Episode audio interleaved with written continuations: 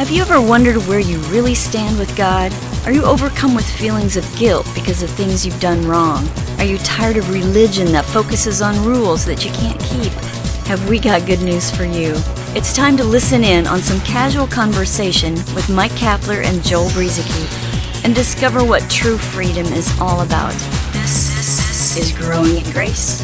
Yeah, once again, it's Growing in Grace. Joel Brueseke and Mike Kapler. You know, uh, Cap, uh, I was emailing somebody the other day, actually sending a message through Facebook, which, by the way, we do invite all of our listeners to friend us up on Facebook.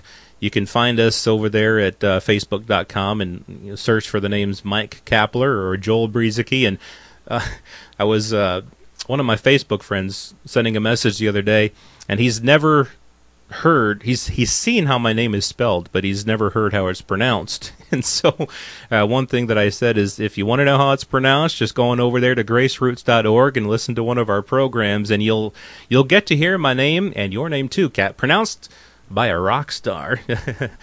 Former uh, Christian artist Amy Walter uh, doing our intro and outro for our Growing in Grace program.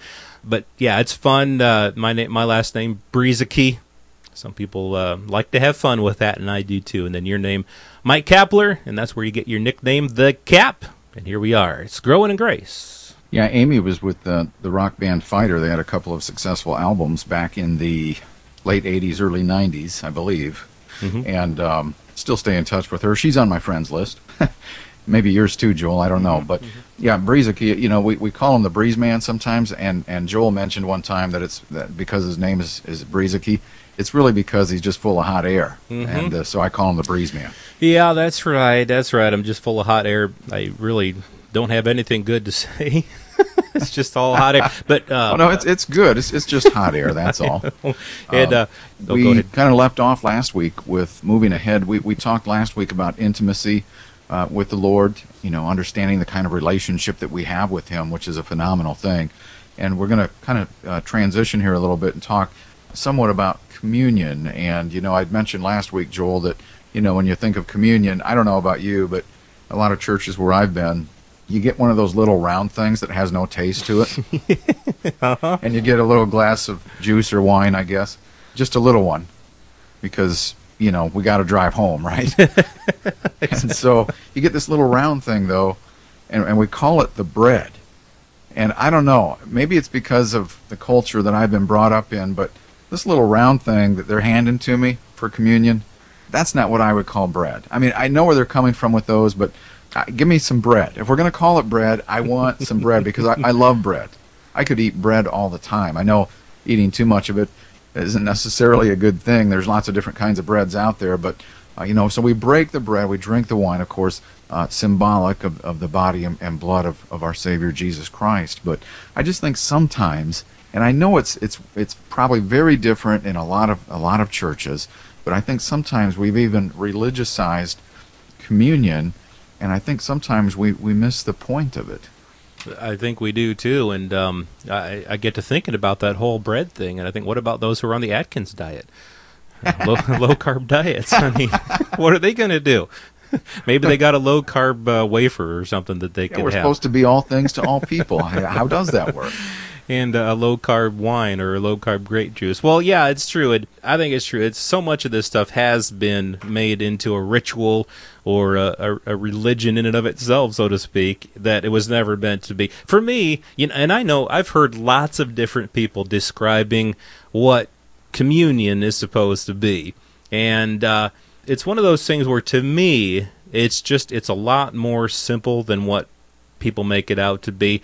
You know, when I look at what Jesus said and, and what Paul said on the whole thing about um, about it, I just see that Jesus said, "When you eat this bread and when you drink this wine, remember me." I don't believe Jesus ever meant for it to be a ritual. It, it, it was never meant to be, at least in my mind, something that we plan out as something that we're supposed to do as Christians. Just it's just something that hey, when we're together or when we're alone, uh, maybe when we're together with other people and, and, we got some food there and, and even if we don't have food, we can just remember what the bread and the wine represented. You know, the bread, of course, represented my, my the, the body of Christ. He said, "This is my body, which is broken for you."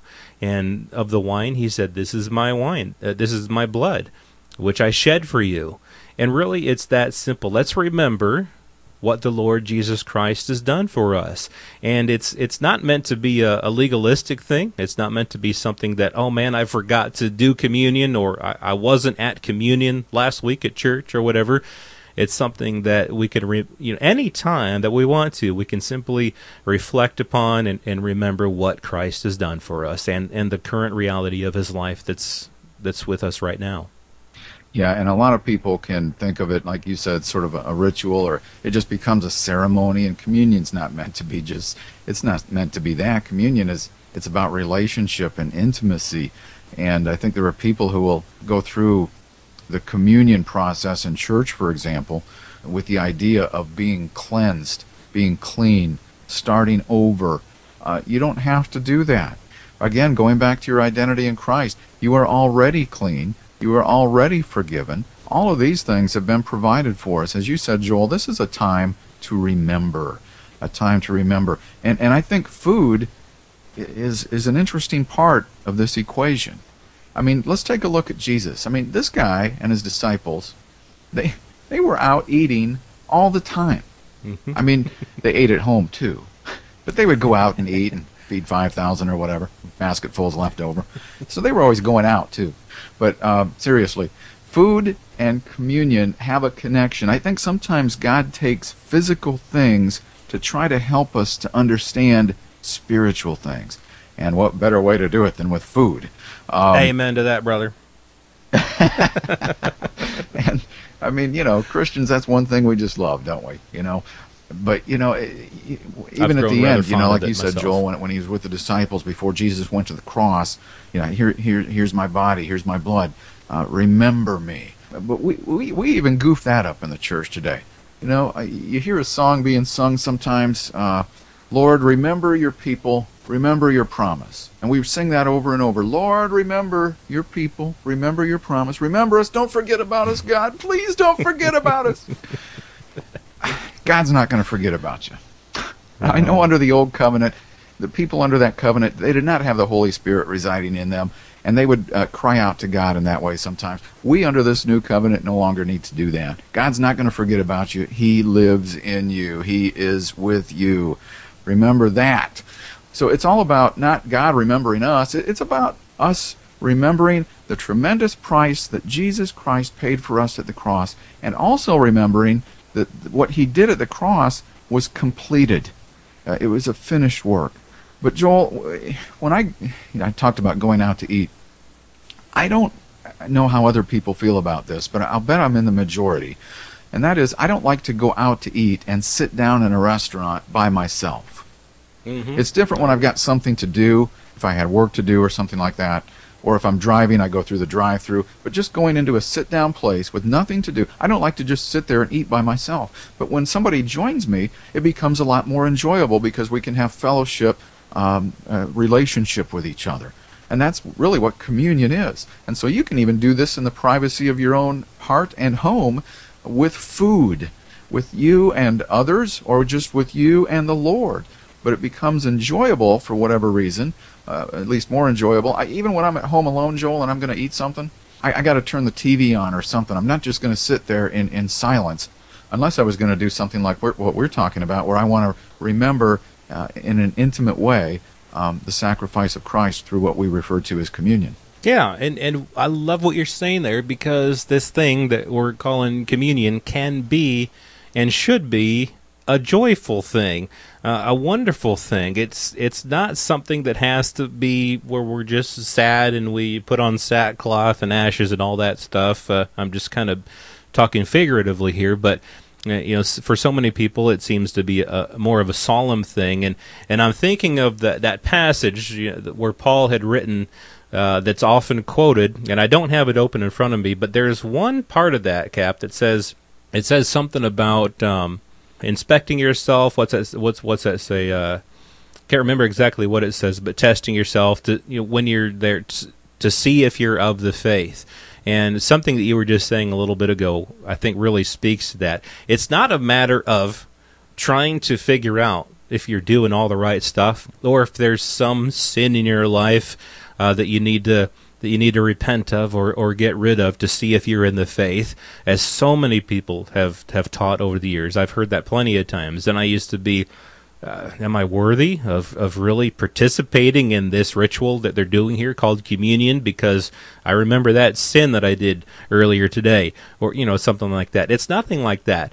But just remember what Christ has done for you, and is that what your trust is in? Is that what you have faith in? And, Cap, indeed, let it be with plenty of food. Uh, because, like I, I can't emphasize enough, when there's food, I'm there. Where there's food, there's freedom. freedom in food. Hey, I got a friend who's got a who's got a a Facebook page called Created to Eat, and I just love that. We were we were created to eat, and it's a good thing. Well, it seems like everywhere these guys went, Jesus and the disciples, food was often involved, and of course, it's a necessity, it's a need. But it, it, I think it was uh, kind of an instrumental thing to to link people together and I think uh, the same thing could possibly be said, you know, and it's almost like Jesus was saying, look, get together and have a meal and remember me. Because that's what they were doing mm-hmm. when he mm-hmm. said this. They, they, were, they were having a meal. The wine was probably f- flowing freely. Food was being passed all over the place, probably getting stains on their clothes. And uh, yes, there was a time of uh, where Jesus said, you know, it probably did become a little bit solemn there because this was right before Jesus went to the cross. Now, because the price has been paid, uh, I don't think we. I mean, there, there's, there's, always a place for reverential respect, mm-hmm. but I think there's also a, a, place where we can be joyous, be ourselves, and, and, and not have to be nervous about it, and, and still celebrate this life that we now have in Christ and be able to uh, commune with Him and with each other in a way that isn't necessarily all that religious. Well, yeah, Paul said it is for freedom that Christ has set you free.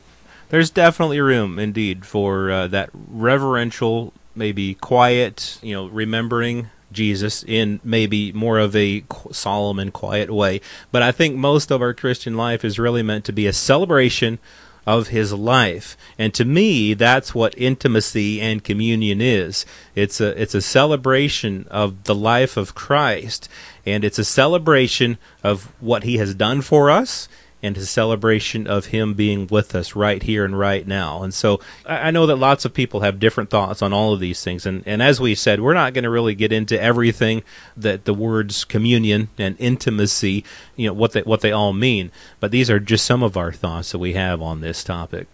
Yeah, I think it's just a matter of, of look, we didn't get into a deep teaching on this. We're just throwing out some ideas and trying to help you find, I, I think, uh, some freedom in how you worship God when it comes to communion and hopefully even just in your day to day fellowship with Him.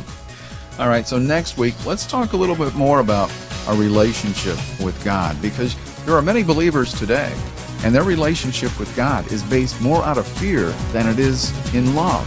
And how can your relationship with Him really be what it's supposed to be when it's based more out of fear? We'll talk about that next time on Growing in Grace. This has been Growing in Grace with Mike Kapler and Joel Brueseke, heard weekly on Gracewalk Internet Radio and other online sources around the world. To access hundreds of past programs, visit graceroots.org.